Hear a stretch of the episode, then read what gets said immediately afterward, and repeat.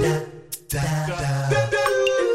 Hello, this is Peter Stewart, the host, the producer of Get a Better Broadcast podcast and video voice, the short daily podcast to help you get just that breathing and reading, inflection, projection, phonation, resonation, and everything in between. Talking about intonation at the moment, and what I'm bringing you uh, is, is the result of the work that I'm putting together uh, with the idea of putting all this together in a book. So hopefully you'll be interested in that. So it's a podcast, and well, it's already show notes, but also going to be a book in the not too distant future.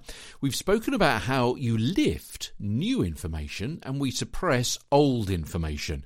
And old information could usually be a synonym. And yesterday we talked about when synonyms aren't necessarily synonyms, or what you might consider at first to be a synonym isn't actually a synonym at all. So listen back to that if you haven't already.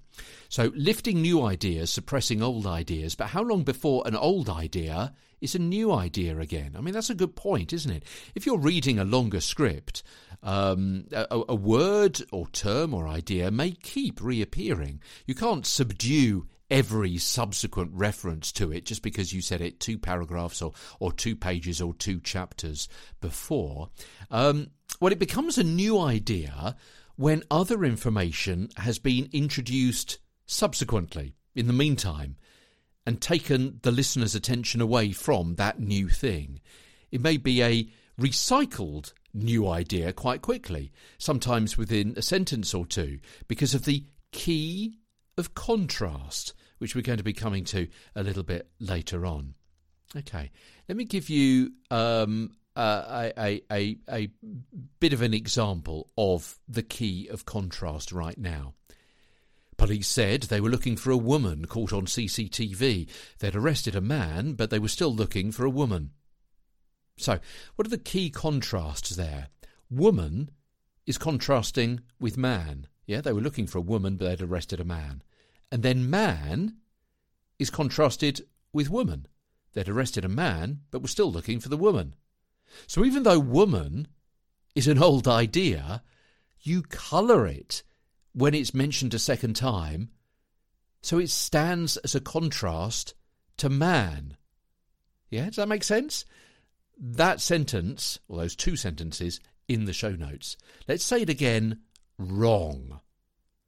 Police said they were looking for a woman caught on CCTV. They'd arrested a man, but were still looking for a woman. Hmm. Doesn't sound right, does it? This is where you still highlight the second reference to woman, even though it's old information, because you're bearing in mind the contrast that it's got with the man who you've previously mentioned. Police said they were looking for a woman caught on CCTV. They'd arrested a man, but were still looking for a woman. Okay, here's another example. Okay. The best present I got was the watch from my girlfriend. I mean, I got a jacket, a phone, theatre tickets, and a surprise party, but the watch from Julia meant the most. So we've got a longer section there, but can you hear when you say the sentence how both references of the watch and the girlfriend, well, the synonym for girlfriend, Julia in this case, need to be highlighted? Again, it's for contrast clarification. Yeah? you're reintroducing information.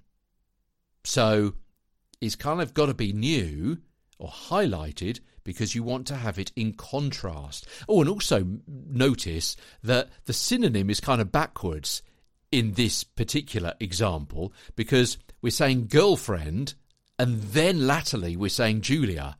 And usually you might say Julia and then girlfriend. Yeah, so sometimes those synonyms can be the other way around. So again, let's give that uh, a, that that example the bad, the wrong intonation, and then I'll do it correctly. So here it is wrong. The best present I got was the watch from a girlfriend. I mean, I got a jacket, a phone, theatre tickets, and a surprise party, but the watch from Julia meant the most. No, that's wrong, isn't it? You're highlighting watch because even though it's old information, you're contrasting it with the jacket, the phone, theatre tickets, and the party. And you're highlighting Julia because those things came from other people, but what you got from Julia was the most important. Here it is correctly. The best present I got was the watch from my girlfriend. I mean, I got a jacket, a phone, theatre tickets, and a surprise party, but the watch from Julia meant the most. So, you can hear, hopefully, the contrast and why you need to highlight old information because it's contrasting with the previously new information that you've had subsequently since the previous new information was first introduced. Now, sometimes what you can do is highlight the same word or phrase over and over immediately. Yeah, it's old information, but you keep repeating it, you keep highlighting it. So, can you think when you might do it? Can you think why it might be useful? Can you think of an example? Yeah, repetition for reinforcement, like I did just then. Yeah? Can you think of when you might do it? Can you think why it might be useful? Can you think of an example? You could drop can you think on the second or third instance, drop it with your voice. You could say, Can you think of when you might do this?